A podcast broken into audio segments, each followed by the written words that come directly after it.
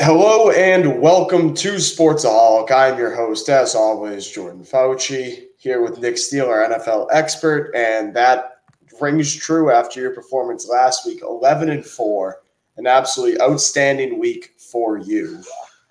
I, on the other hand, could not have been worse in the in the first half slate. I was six and nine overall, and I think I got two of the one o'clock games right. Um, and we also, both of us, I think, got hit by a pretty bad beat in that Chiefs Broncos game. Um, that not covering by half a point was was a tough way to start yeah. the slate. But uh, any big things from week six that you want to cover?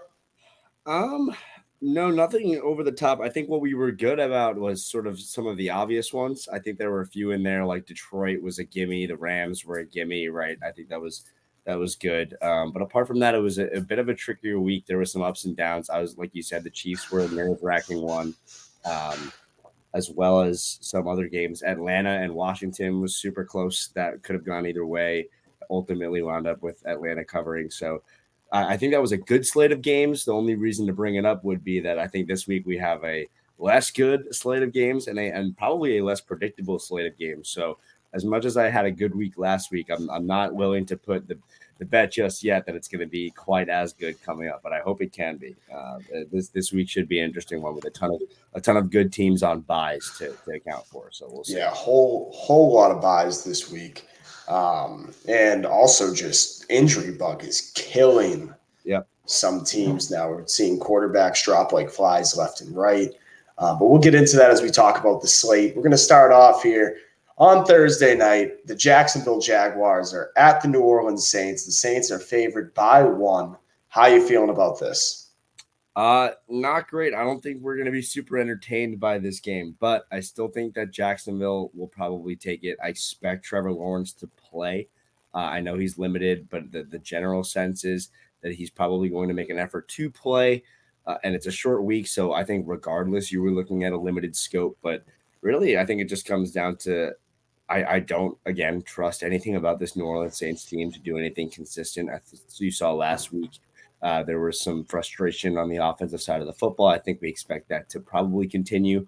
Um, maybe Alvin Kamara is able to, to punch in something. I know the that Jacksonville's had a little bit of a middle of the pack run defense with with some flashes here and there. Um, so I'm going to say that Jacksonville covers despite probably like a, a back and forth ish game. I think it's right to have this game right around the one point range, especially without certainty on, on Trevor Lawrence's availability. Now we don't know ultimately what'll what'll happen and, and who winds up playing this game, but uh, I'm gonna I'm gonna ride the fact that I think Trevor Lawrence is gonna play, so I'm gonna expect them to win the game and, and take the points.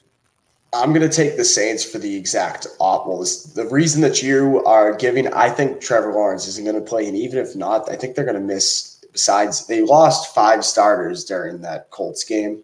Yep. Um, and I think uh, coming off of a short week, I don't think this is going to be a good game by any means, but I think those injuries do catch up to them. And I'm going to take the Saints here. Um, the defense for the Saints has been very strong. Alvin Kamara, since coming back, has been a fantasy revelation, averaging just around 20 points per game. Um, fantasy wise, I think that we're going to see Olave and Michael Thomas kind of get get going here. Derek Carr is going to kind of find his rhythm um, after coming back. He's been playing through this injury, but I think he's he's going to take this take this and kind of put in some work here. I think they need to stop targeting Taysom Hill as much. Um, I think they're going to stop doing that and just kind of rely on the weapons that they do have that are well proven to be good. Yeah. Um, Olave, Michael Thomas, and Kamara, and I think just one on a short week and two with the Jaguars injury uh, concerns. I'm going to take the Saints minus one here. Um, Moving on, we have my Las Vegas Raiders favored by three on the road at the Chicago Bears. It's looking like we're going to get two backups here. Justin Fields um, could be done for a short term, a couple uh, week or two. Long term, I've heard that it could potentially be a UCL issue with him and not a hand issue, which okay. would be very bad for the Bears. Well, good for the Bears, but bad for Justin Fields. Um, And then Raiders, very scary situation. One of the weirdest injuries I think I've ever seen. Jimmy Garoppolo um, looked fine, came off the field, and then just kind of collapsed into himself on the on the bench, um, and was rushed to the hospital with a back injury. Um, so it's looking like we're either going to see Brian Hoyer, Aidan O'Connell, and then I don't believe Fields is going to play. So going to get another backup. I think it's Bagent, um, who's going to be the starter for the Bears. Yep. So this is just an absolute toss up, but I'm going to take the Bears here. Not really confident about any of it, but I'm not picking the Raiders without Jimmy G. I, I really I don't think that Jimmy G is a difference maker for the Raiders, uh, and I think that we saw in both cases right that they can at least stay afloat uh, without Jimmy G, and and by afloat I mean relative to the competition, right? And I think that our competition here is the Chicago Bears team that doesn't have any unit that can play consistently or or stack drives, stack back to back possessions, including on the defensive side of the ball. So uh, I, I, don't know what we're going to expect out of Batcher uh, backing up Justin Fields. I, I, know that Soldier Field will still probably be pretty rowdy, but um, if you get a veteran presence in there like Brian Hoyer, I, this could be a very low scoring game. But I'm going to take the Raiders in the points, which you should hopefully be be happy with. Uh, Raiders minus three. I I hope that they win. I hope that they cover. I just don't really see it. Um, moving on here, we have the Cleveland Browns coming off of a shocking win. And I think last week I said I wanted to take them. Said yeah. I wanted to take them, but I didn't. And I was bitten the ass about that. Um, they're favored by two at the Indianapolis Colts. How are you feeling about this one, Nick?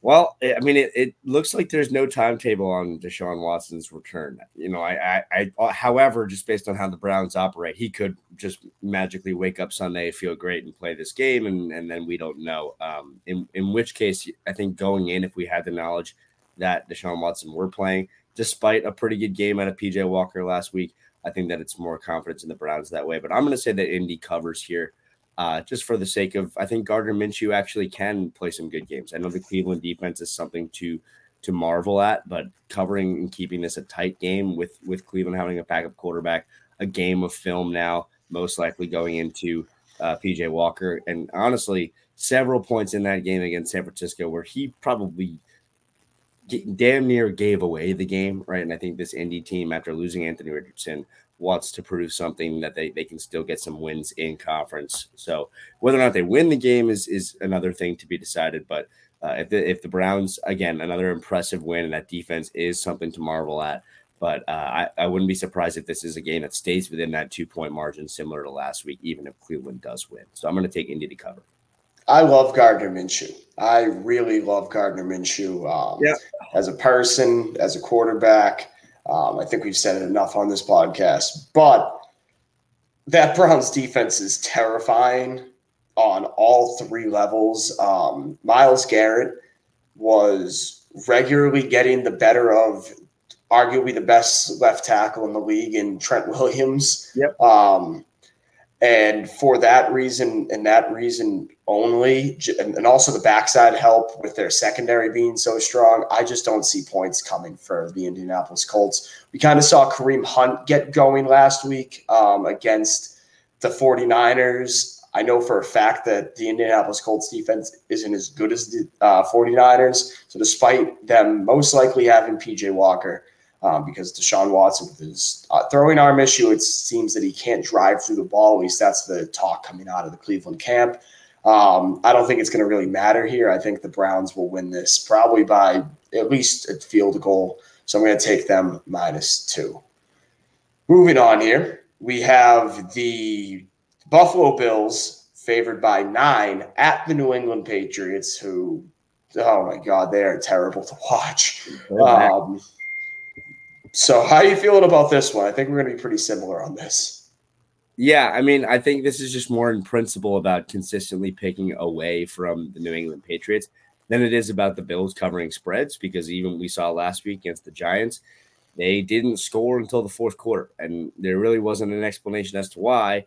And then they actually almost lost that game on some controversial calls down near the goal line uh, to Tyrod Taylor and, and Darren Waller, right? So I, I, it's not so much about the Bills' ability to play effectively as opposed to playing down, but it's more about the New England ineptitude that I think we should be really considering here. So I'm going to say that Buffalo covers despite this game. I believe this game is in New England.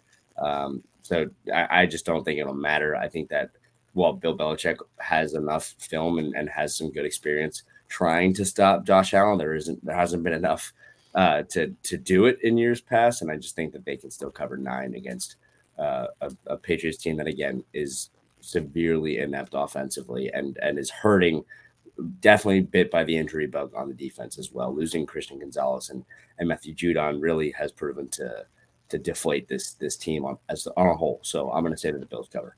I'm going to take the Bills as well. Um, I think that Giants offense, even with uh, no Dan, I think Tyrod Taylor. There's not a single player on this New England Patriots team as good as Saquon Barkley. I think Tyrod Taylor is a better quarterback than Mac Jones. He continues to make some of the worst decisions I've seen out of a quarterback, especially a quarterback who coming into the draft was going to be was praised as the most uh, pro ready and uh, sound decision maker. Um, he continues to make terrible decisions. He continues to throw just very bad balls, um, just not consistent at all. And even when he does find the nut, the squirrel finds the nut, and he makes a nice pass I don't have confidence as wide receivers to catch it. Um, I think the Bills are going to just see a bounce back here. I don't expect them to play as nearly as poorly as they did against the Giants. I think they were kind of sleepwalking into that game coming back from London. And I think they're going to just kind of lay the beat down here on the Patriots. And I think Patriots fans honestly want it that way. Um, I think their eyes are set on Caleb Williams as the prize at the end of this godforsaken season for them. Yep. Moving on here, we have an NFC East matchup. The Washington Commanders are favored by two. They are on the road and they are playing the New York Giants. How are you feeling about this one?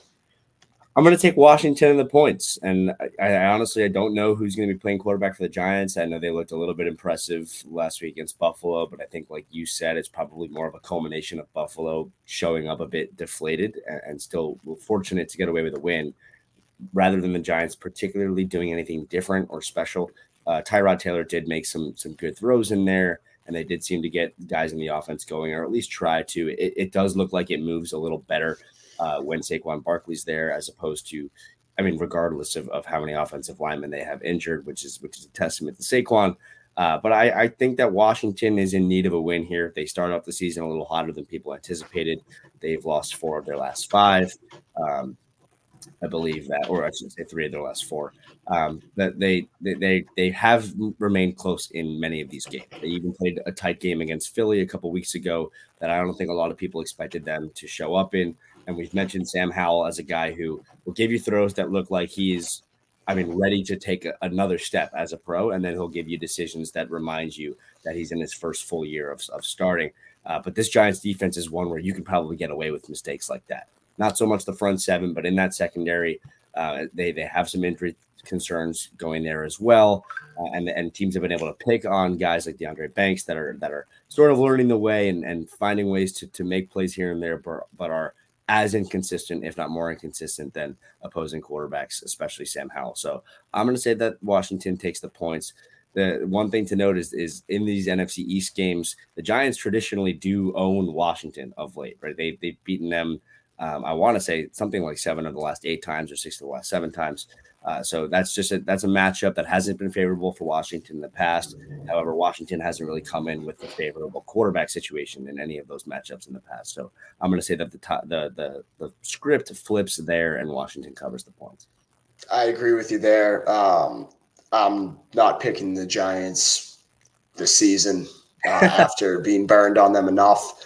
Um, I really like Sam Howell as I think he is uh, exciting to watch, which um, that can be both good and bad. But I don't expect nearly as many drops out of the uh, the Commanders' receiving corps. I'm just kind of expecting a bounce back game, especially with Eric Bieniemy trying to or just getting more of a rapport with a young quarterback and kind of molding him in the way that he wants. Um, the one thing that does concern me is the Giants' front seven is has been very good, or it has been good enough. Um, and Sam Howell was on pace to break David Carr's all-time being sacked record. I think he's been sacked 34 times so far this season, um, which I, I'm praying for his body.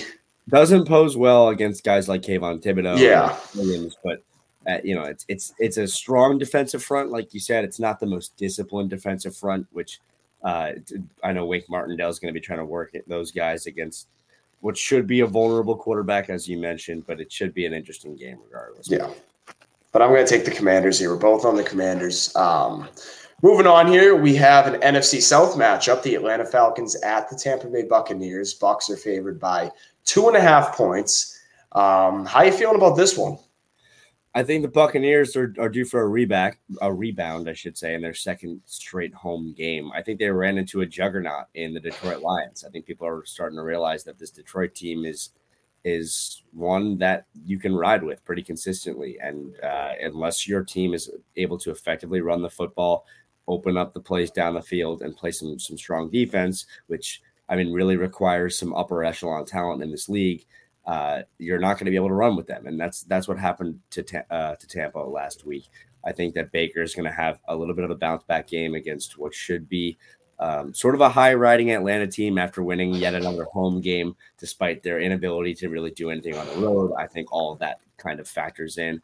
I will say Desmond Ridder on the whole has been better, except for the fact that again we saw last week it seemed like he tried to give away that game twice, right? With with those those late fourth quarter interceptions. Um, and, and they're starting to figure out that if they can take the pressure off of him and use their skill players more effectively, like Kyle Pitts finding the end zone and things like that, right? And that that might be a formula for success. But I don't think that uh, I don't think that gets in the way of, of Tampa Bay and Baker covering this time around. Uh, just to bounce in here, the Falcons lost last week. Um, Commanders beat them twenty four to 16. Oh my god, I must have read so, that. Yeah, they did. They did not cover. Um, I, there wasn't much of this game shown. But, yes, but yeah, yeah, no, the yeah, Commanders yeah. won that game. Yeah, yeah, yeah. At this point, so my um, so do I have to We're giving away? Yeah, so I might let me check if I yes, the game wrong. he did give away the game. Yeah, he did. I think we, I think you did because we both, yeah, he did give away that game. I think, yeah, you're, I think you're ten and five. Um, looking yeah, back at because I'm pretty sure we both picked the uh, Commanders last week. But I'll yeah. give my thoughts on this as you try we'll and figure, figure this out. well, um, my, my the, thing, I, Desmond Ridder, like I, I the, the faith in him, despite his ability to sometimes keep games close or play well to a certain point, has has a cap regardless, right? Yeah, um, yeah. This is a team in the Bucks. I think that they'll eliminate what the Falcons do well, and that's run the ball um, and throw the ball short. There's Drake London. We haven't seen it really yet. Uh, taking the top off of the defense like he did in college. Uh, Kyle Pitts is starting to get going a little bit here. Um, really, the only vertical threat I'm kind of scared about with the Falcons is Mack Hollins. But yet again, I just I don't have much faith in uh, Desmond Ridder without a very strong run game, which I'm assuming will be neutralized by the Bucks front seven, which just continues to be one of the best units in the NFL. Um, I'm going to take Baker here, despite the Buccaneers really not being able to run the ball without Leonard Fournette. We've kind of seen the Rachaad White experience uh, kind of taper in the same way that we've seen Tony Pollard. Rachaad White was much better last year. Uh, Tony yeah. at breaking big runs. Tony Pollard was a lot better last year, taking or breaking off big runs. But without Leonard Fournette in this case, and without uh, Ezekiel and Pollard's case, we've kind of seen them be less efficient runners. Um, but I don't think that's going to really matter here. I think Mike Evans is going to have a bounce back week, and uh, the Baker-led Bucks are going to take this one, take this one by three, four, five, maybe even a touchdown. Yeah. Um, moving on, here we have the just to clarify, yeah. So I, I misread the pick. I did have Atlanta last week, and they did not cover. So I am ten and five. Last yes, week. you you went. Uh, you are fifty and forty on the year. Um, after right. updating that, that makes more uh, sense. um, moving on here, we have. Uh, it's just speaking. We were just talking about the Lions. The Lions at the Baltimore Ravens. Um, Ravens are favored by two and a half here. How are you feeling about this one? Because this game I've gone back and forth with a couple of times so far. I, I know I it, it's interesting because I, I, I was a little confused as to why the line opened up that way, um, and and I I, I just again going to anchor on the earlier point I made where I think that it's just this overall underestimation and lack of faith that a Detroit Lions team can be this consistently good, you know, and I, I think that while Baltimore's got some work to do, and I feel like that people anticipate them finishing out the rest of the year looking a bit more like the team we expect them to be, especially offensively. I just think they're running into a juggernaut. And I know that this game is on the road, but let's not forget that the Baltimore Ravens lost to the Gardner Minshew led Colts earlier in the year at home, right? So they haven't really put all the pieces together. Whereas Detroit seems like they have. And I know that they're going to be missing David Montgomery. But with guys like uh, Jahmyr, Jahmyr Gibbs and Craig Reynolds in the backfield, they're still able to be physical. They're still able to stretch the field. And Jared Goff is honestly playing at an MVP level. Uh, so I, I was I was still surprised that they were coming out as the underdog in this game. I think that's a way to bait people. Well, they're going to bait me because I think that Detroit is is going to win this game outright. I'm on the other side of this, and it really pains me to do it. Um, because I have really liked what I've seen out of the Lions so far this year. But and I'm I'll be happy if I'm wrong about this. The Lions are going to Lion at some point. I know it's coming. It, it, yeah, I don't it just, think it has to come. It has to come at some point. But besides that very weak point, I'm still in on the Ravens. I've been I've dug my heels in, despite them not looking strong. They they still I don't understand it how they just consistently build up a lead and then it gets torn away from them. They end up playing these close games all the time. But I think that the script's going to get, I think Lamar's getting more and more comfortable in this offense. And he's also, when it's not working, when his receivers are dropping the ball, when he's not firing on all cylinders, when this offense isn't firing on all cylinders, he's running. He's doing it. He's getting out in space and he is being Lamar Jackson. Sure. The last week he had one of the craziest runs I've ever seen. It was only like five yards, but he was it was a little rollout to the right. Uh, the left tackle was or the yeah, the left tackle was coming down. Or the left uh, left end was coming down. Yeah. And um, he shakes him out of his boots, reverses field, still in a passing play, pocket is just it looks like a puzzle at this point with how many pieces are everywhere and so many moving bodies, and he still just finds a way to make magic out of nothing. And I think he's just going to continue to be Lamar Jackson. And I think that's all that they're going to really need um, to win this game. Now, two and a half does scare me, but I think this will be a late field goal kind of game just based on how the Ravens end up playing every single one of their games. Yeah, um, it's a it's a reasonable take too because I think at some point we do expect this Baltimore offense to come fully together. Um, and like you said, Lamar is is by no means the bottleneck, right? But um, so I, I, think we should get a really good game. Uh, but I, but I'm I'm not going to. Uh, I will let the Detroit Lions prove me wrong before I underestimate them uh, any any further. And and and one historical note: it'll be the first time that a Detroit Lions team starts six and one since 1956, if they can do this, which is literally I mean, the Super Bowl era and beyond. Um, so I get the I get erring on the side of caution there, but I'm going to ride for it for some history this week, and I'm going to say Detroit covers. I hope this is a good game. We the last week was awful, just top yeah. to bottom, just a terrible week like, of football. I know there's some tight spreads, but as far as like interesting, exciting impact games look, I mean, in the one o'clock window, this this hopefully is our our guy, right? This is our our star game, but we'll see. I'm hoping for it. Moving on here, we have the Pittsburgh Steelers at the Los Angeles Rams. The Rams are favored by three and a half. Steelers are coming off of a bye week. How do you feel about this? It's it's an interesting one because the Steelers are coming off a bye. Um, but I like the way the Rams are playing football, and I think that last week was exactly how we thought it was going to go, where uh, you started to see a bit more congruence on that offense as they bring more pieces together, and they were able to take care of business pretty handily. Um, and I, am going to say that they, they take care of business again. I know that Pittsburgh's trying to get healthier, and it did look like in their most recent game uh, before the bye week that they were actually able to do things offensively that were a, a bit of a contrast away from what had happened in Houston and, and earlier games where they were just completely shut down. Uh, but I still don't think it's enough for what the Rams are putting on tape right now. I'm going to say the Rams cover three. I agree with you here. Um, this if this was like a five point spread, I'd err on the side of the Steelers, but three and a half, I'm just gonna have to have the Rams here. I like what they're doing from top to bottom. Um, the defense, which I thought was going to be an issue for them, is still cooking. Aaron Donald is still Aaron Donald, um, and I think we're going to have a bit of a bounce back from Puka Nacua, who last week kind of threw up a dud. Um, we've seen that Stafford, Cooper Kupp came back and looked exactly like Cooper Kupp. People were kind of saying yep. that hamstring was a point of concern. It was scary. Hamstring injuries are scary, especially for someone who's getting up there in terms of mileage like Kupp is. But they have two weapons that work so well with what they want to do schematically and just have such a good connection with Matthew Stafford as a quarterback. I'm just going to ride with him. And I was super high on the Steelers. I think we both were very high on the Steelers yeah, coming yeah. into the year. But I think this might just be a bit too much for them to handle, even if they're coming off the bye. Yep. Moving on here, we have the Arizona Cardinals at the Seattle Seahawks. Seahawks favored by eight. The Cardinals kind of coming back to earth, down or back down to earth after being very feisty in the first half of the season. They've kind of gotten their gotten the business the last two weeks. How are you feeling about this? Yeah, and and last week in particular is kind of what swayed me to to not be gun shy because of the spread this week.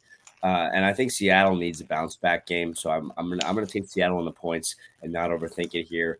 Uh, some some good news for Cardinals fans. Uh, Kyler Murray is returning to practice this week for the first time since he injured that ACL. So I know the season might feel lost, but as far as being able to compete in games and really use resources that they have, uh, I think that offensively they've shown they have some some ability to compete. Um, and if they are able to to set the tone, then their defense can pin its ears back a little bit. We just haven't seen that with Josh Dobbs, and I don't think we'll see that this weekend against uh, what, what should be an angry Seattle team that likes to air out the football when when they need a bounce back. So I'm going to take Seattle on the points. And one note of confidence here for the uh, Cardinals. Hollywood Brown is quietly having a very good season. Him yeah. and Dobbs have gotten on a very good, have gotten chemistry wise on a very good track. Um, he would have had at least one touchdown last week against the Rams, if not two. Uh, corner made phenomenal plays on the ball both times, and there were deep ones as well. Hollywood Brown still showing that he can stretch the defense. Kind of wish he was still in a Ravens uniform. Um, but that being said, the Seahawks need a win. This is a hungry Seahawks team yeah. um, that kind of got their hat give back to them in their hand. Um, I don't think that's a saying, but I made it up, and we're gonna ride with it here. Um, so yeah. Oops, sorry about that. Thank you. Um, but yeah, we're gonna take the Hawks here. Seahawks minus eight. Not scared about that number one bit. Um, moving on here, we have the Packers coming off a bye. They're favored by only one point, and I say only because they are playing the Denver Broncos. Even though yep. they're on the road, it is the Denver Broncos. How are you feeling about this? I think I think Denver wins this game. I, I really do. Uh, I think that they actually played pretty well against the Kansas City team that we know is underperforming relative to what they should be doing, but still from an individual just a just a lens perspective at what Denver's doing. They're I, again they, they are hurting themselves. They look like sellers right now, and they might be. But this is a game that they can probably steal right at home against a shaky Green Bay team that's not fully healthy. That Jordan Love can't really stack great games or good games uh, consecutively. And you could see some Green Bay Jordan Love heroics against a, a, team that's vulnerable, the same way you saw it against New Orleans, right? So that that could happen, and I'm wary of that. But that's the reason why I think the spread is so close. And and if we look at Russell Wilson, he's uh, honestly apart from last Thursday's game, he's actually having a quietly yeah. good season. He's actually having a good season. Um, so I think sooner or later they'll start to figure out how to string some wins together. I know defensively they're kind of letting some pieces go, but uh, from the offensive side, it looks like Courtland Sutton's getting involved and Jerry Jeudy's getting involved, and Russell Wilson feels a bit more comfortable. Um, so at home, I actually expect them to to look a bit more competent than than or, or, or I should say a step more competent than than we'd seen them in previous weeks. Uh, so don't be surprised if Denver comes out and looks like a pretty solid football team against the Green Bay Packers. So I'm gonna, I'm going to take them to win. You know what the craziest thing about this is? I agree with you. Yeah. Um, the Broncos have to win a game at some point. They simply have too much talent not to. Um, I think this is going to be a high scoring game. I'm hoping for a high scoring game. We've seen the Broncos, the Broncos defense can't stop anything. Um, so I'm expecting the Packers to get rolling offensively, um, especially with Jordan Love coming off of the bye. You're getting Aaron Jones fully healthy. He is back 100% this week. Um, so I'm expecting the Packers to put up points, but I'm also expecting the Broncos to do the same thing. Like we said, apart from last week, Russell Wilson has not been the problem. The offense has struggled from time to time, but they haven't really been the issue that's keeping this team down. It has been on the defensive side of the ball. And because of that, I think that this is where the Russell Wilson maybe pulls out some heroics of his own. I know you were talking about the Jordan Love heroics, but I think this could be the exact opposite. I think that we could see the Packers up yeah. late in the game, and Russell Wilson puts together one of those vintage Russell Wilson drives, hits some of his weapons on the outside, and the Broncos end up winning this and covering, even though they are the dog in this um, one point. It's essentially, I think it's yeah. essentially a pick at this point. So I'm going to take the Broncos plus one as well. Moving on, we have the Los Angeles Chargers at the Kansas City Chiefs. It's a five and a half point game. Chiefs coming off some extended rest. The Chargers a bit of a short week due to the, due to the fact they played on Monday night. Um, how are you feeling about this? It's it's interesting because I think that it's it's a combination of narratives. I think that Kansas City's been playing down, and I think that the Chargers are going to lose this game, but they're going to lose it in Chargers fashion. It's going to be a three point game or less. I, I, don't really see a way in which Justin Herbert doesn't play well enough to keep them in this game. He's actually had some pretty good games against the Chiefs each of the last few years.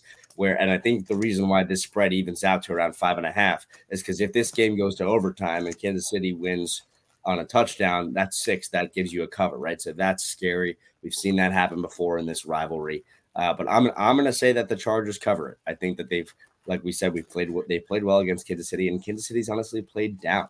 They're one of these these upper echelon teams that has not really been able to dominate anybody other than the Chicago Bears. That's the only team that they've really taken care of business from from start to finish this year. Um, and that you know honestly that might have just been a Taylor Swift ripple effect more so than anything.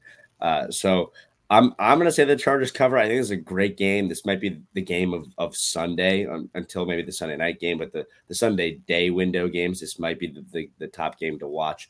I, I, expect the Chargers to also innovate a little bit. They, I, I, they should probably look to get Quentin Johnston a bit more involved. I don't think he was targeted on Monday night until that interception that Stephon Gilmore picked up uh, to end the game. Um, and I, I, think that's a big mistake after losing Mike Williams. So and and honestly, if you look at Monday night's film, if Justin Herbert's able to connect on a few key throws to Keenan Allen, who's also having a remarkable season, then maybe you're looking at something different, right? And, and I think he'll have to connect on those against this Kansas City team uh, to to just keep up with the points, assuming that Kansas City can get back to to what they like to do. And and big note there, you can maybe see Mecole Hardman suiting up for Kansas City this week after the trade back from the New York Jets, which would be an interesting little little mix up because I'm sure Andy Reid's already got plays built in for him, and then nobody has tape on that since 2021. Uh, so I'm gonna I'm gonna take the Chargers to cover the points despite that little nuance because uh, I think it's a good classic AFC West division game. I agree with you. I think the Chiefs win this game, but they're going to win it how the Chiefs have been winning so far this year, except for the Bears. And the Chargers are going to lose this game how the Chargers lose games yep. in very funny fashion. It happens every week. Um, yep. When they win the games, they win them they win them, and you think, wow, the Chargers are finally turning the corner. However, when they lose them, they lose them, and they lose them in in just hilarious ways each week. I I am expecting to see Austin Ekeler get back on track here. I think he's going to be huge in keeping this game close, keeping it on the ground. The Chargers have not been able to run the ball this season. Yep. Um, this that has been an issue. I know they Ekeler came back last week, but they were playing the Cowboys, and if there's we, despite how the Cowboys have been playing as of late, that is still a very good defense. Um, and the Chiefs' defense has been has been a, a bright spot for them this season as well. But I'm gonna just say I think the Chargers going to keep this one close. They historically have played very close games, And I hope that this is going to be an exciting game. Uh, we have some good matchups. We have some close matchups going into what I think is the best game of the week, and that is the Sunday night matchup Miami Dolphins at Philadelphia Eagles. Minus two and a half in favor of the Eagles. They are at home. How are you feeling about this? It's it's tough. Um, but I'm riding what I did last week, which is pick an AFC East team. Oh, there's my picks. Pick an AFC East team to cover against this Philly team. And my reason, my reasoning for struggling to to fall in love with this Philly team, despite them being Philly, is again, it, honestly, now it's twofold. Originally, it was the the lack of a secure pass defense that they've had all year. And what's the one thing that we know the Miami Dolphins do is run up the scoreboard right? And I think that this game should be a shootout. Now, uh, the reason why I honestly feel like the spread is as tight as it as it is is because it's in Philadelphia. So you expect them to probably have the crowd behind them and, and be able to move the ball effectively against what's also a vulnerable Miami Dolphins defense. But I still think that if you're talking about the matchup of vulnerabilities, and and honestly, we should just say like unit matchups, the Miami offense versus that Philadelphia defense, especially if Jalen Carter is is still coming off injury if he is able to play, as well as Darius Slay. That's a that's a more favorable matchup than even this Jalen Hurts offense against this Miami defense because you saw the the Jets, uh, who are a very formidable defense, show a bit of a formula of what you can do to slow down Jalen Hurts and get him all comfortable, uh, uncomfortable, I should say, making off platform throws and and making poor decisions late in that game, right? So uh, I'm, I'm not sure that the Miami defense is quite as capable of doing that, but I do think that they can run up the scoreboard and not be looking to have a a, a very tight defensive 20 to 14 game that they win, right? So I, am gonna I'm gonna say that Miami covers the points here and, and runs up some numbers, and we'll we'll see if Philly can can keep up. I I'm going to take the Dolphins. And it's going to sound weird because I'm about to go about two minutes on why the Eagles could potentially could win this game yeah. and cover. Um, I have the Dolphins. I'm picking the Dolphins minus two or plus two and a half. However, we saw when the Dolphins had their had their butts kicked by the Bills, it was pressure on Tua, not allowing him a clean pocket and not allowing them to get their guys open downfield. Um, the Philadelphia Eagles front seven is, or even just their just their line alone is terrifying, especially up the middle. Um, and then also the Dolphins have been running the ball extremely well, but it doesn't it's it doesn't look like an offensive line thing. It doesn't really even look like a running back thing. It's a scheme, scheme thing. But it, I think that the Eagles just have too much up the middle in terms of just big bodies that just and guys that blow up what you're trying to do schematically. Yeah. Um, the Dolphins struggle to create a pass rush. That has been one of their Achilles' heels so far this season. The Eagles have a phenomenal offensive line if Lane Johnson is healthy. Um, Lane Johnson honestly might be the MVP of this Eagles team. Uh, just a stat that I saw quarterbacks, uh, Eagles quarterbacks, when Lane Johnson is playing, have a or have a have the fifth highest uh, top five QBR. When he's not playing, it is the 31st ranked QBR. Wow. That is just wild to think about an offensive lineman affecting it that much. Um, but all that being said, all that being said, the Eagles' main issue so far is it seems like they can't get all of their guys going at once. Yeah. You'll see AJ Brown have a big game, even though he's only scored one touchdown so far this season. You'll see Devonta Smith get going. You'll see Dallas Goedert get going. You'll see um, D'Andre Swift get going. But they'll never all be going at once. And I think it's just you have two new coordinators on both sides of the ball. And the issue, he just hasn't found a way to get all of the guys going at once. Kind of the game flow, the game flow issues with him calling the game. He can't. He's targeting like two of those guys and not allowing everyone to get into rhythm, which is why we've seen this Eagles team not play up to the standard that we saw last year. I think that will come into play later in the season, but for right now, I'm going to take the Dolphins. I just the Tua, if he continues to play this way, will win MVP. Tyreek Hill is on pace to have arguably the greatest wide receiver season of all time if he stays healthy. And there's just so much talent on the offensive side of the ball paired with a phenomenal phenomenal scheme or scheme by Mike McDaniel. So I'm going to take the Dolphins plus two and a half. It's going to be this. That should be the game of the yeah. weekend. That's I think that's going to be the game of the weekend. Knowing that though, it's probably going to be terrible. Yeah, the primetime slate has been so underwhelming that this looks so good, and I'm trying to keep like temper expectations for when it's inevitably not. But I you know, hope it is. Yeah. One of the funniest things is the Raiders seem like they've had, been in prime time every single week. Um, they, I think they've had two primetime games so far, and they have two more coming up in the next two weeks as well. Um, I don't know what Mark Davis is doing, but he's just he is he's doing something because the Raiders, as much as I love the Raiders, should not be on primetime television nearly this much. um, moving on here to the final game, the Monday nighter. The Niners coming off of a a weird loss against the Cleveland Browns. They're playing the Minnesota Vikings. Um, it's seven point favorite in terms of the 49ers, despite them being on the road. They are in Minneapolis or Minneapolis. How are you feeling about this one? Not great because we've seen how San Francisco performs, and I, it'd be really hard to bet them to lose two games in a row, which I wouldn't. However, seven points feels like a stretch for what should be a desperate Minnesota Vikings team at home, right? I think that it would be a big testament to to uh, Kevin O'Connell and to Kirk Cousins if they're able to just come up with a game plan that is is suitable against this 49ers team. Just just give us give your fans at home on Monday Night Football something to show that you're going to compete in this game and not let this season go to waste. It's a pretty pivotal point in their season. And and obviously for San Francisco, they're a little bit beat up after that Cleveland Browns game, right? They they got the lumber a little bit from the Browns, which was a tough, tough defense. Deebo Samuel a little roughed up. I think Christian McCaffrey should be okay for this game. But regardless, you did see a script for how to make Brock Purdy not even human, but like honestly play pretty poorly until that last drive.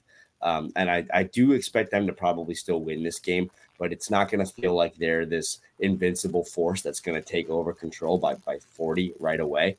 And I think that Kirk Cousins needs this game, right? I think he has to just show that he can get the ball in the hands of his guys that are going to make some plays, especially without Justin Jefferson. So expect TJ Hockenson to to have a role. The, the one area on the defense where the Niners could have opportunities for improvement is against tight ends, and not many teams have exploited that to this point. So I expect the the, the Vikings to do that. Um, but again, I, I don't necessarily have confidence in the Vikings to win this game. But at home, Monday Night Football, a poor record to this point. They need to show some life. Um, and I'm going to say that they cover seven points. I'm going to take the 49ers here. I don't think that they lose this game, and I don't think that it's going to be particularly close just based on the strength of this. Uh, on the strength of their defense, Christian McCaffrey, when he plays, is a game changer. The Vikings do not have a strong defensive unit. And then on top of that, I know we just talked about the tight ends, but the way that the Vikings are using TJ Hockenson is perplexing. He's True. playing like tight end Jarvis Landry. He's running at most five yard routes and he's catching the ball. And he he's required to make so many people. They're not getting him vertical in the seams. They're not playing him how traditionally he has played. They're treating him like Jarvis Landry. It's perplexing now if Kevin O'Connell and Kirk Cousins change something about that and they get him vertical and they kind of use him to exploit the seams like he's been so good over his career doing this could potentially ca- uh, cause some issues for the Niners. Yep. However, I don't see it happening. And the other thing is, you need to be able to run the ball. And yeah, that's and, a good point.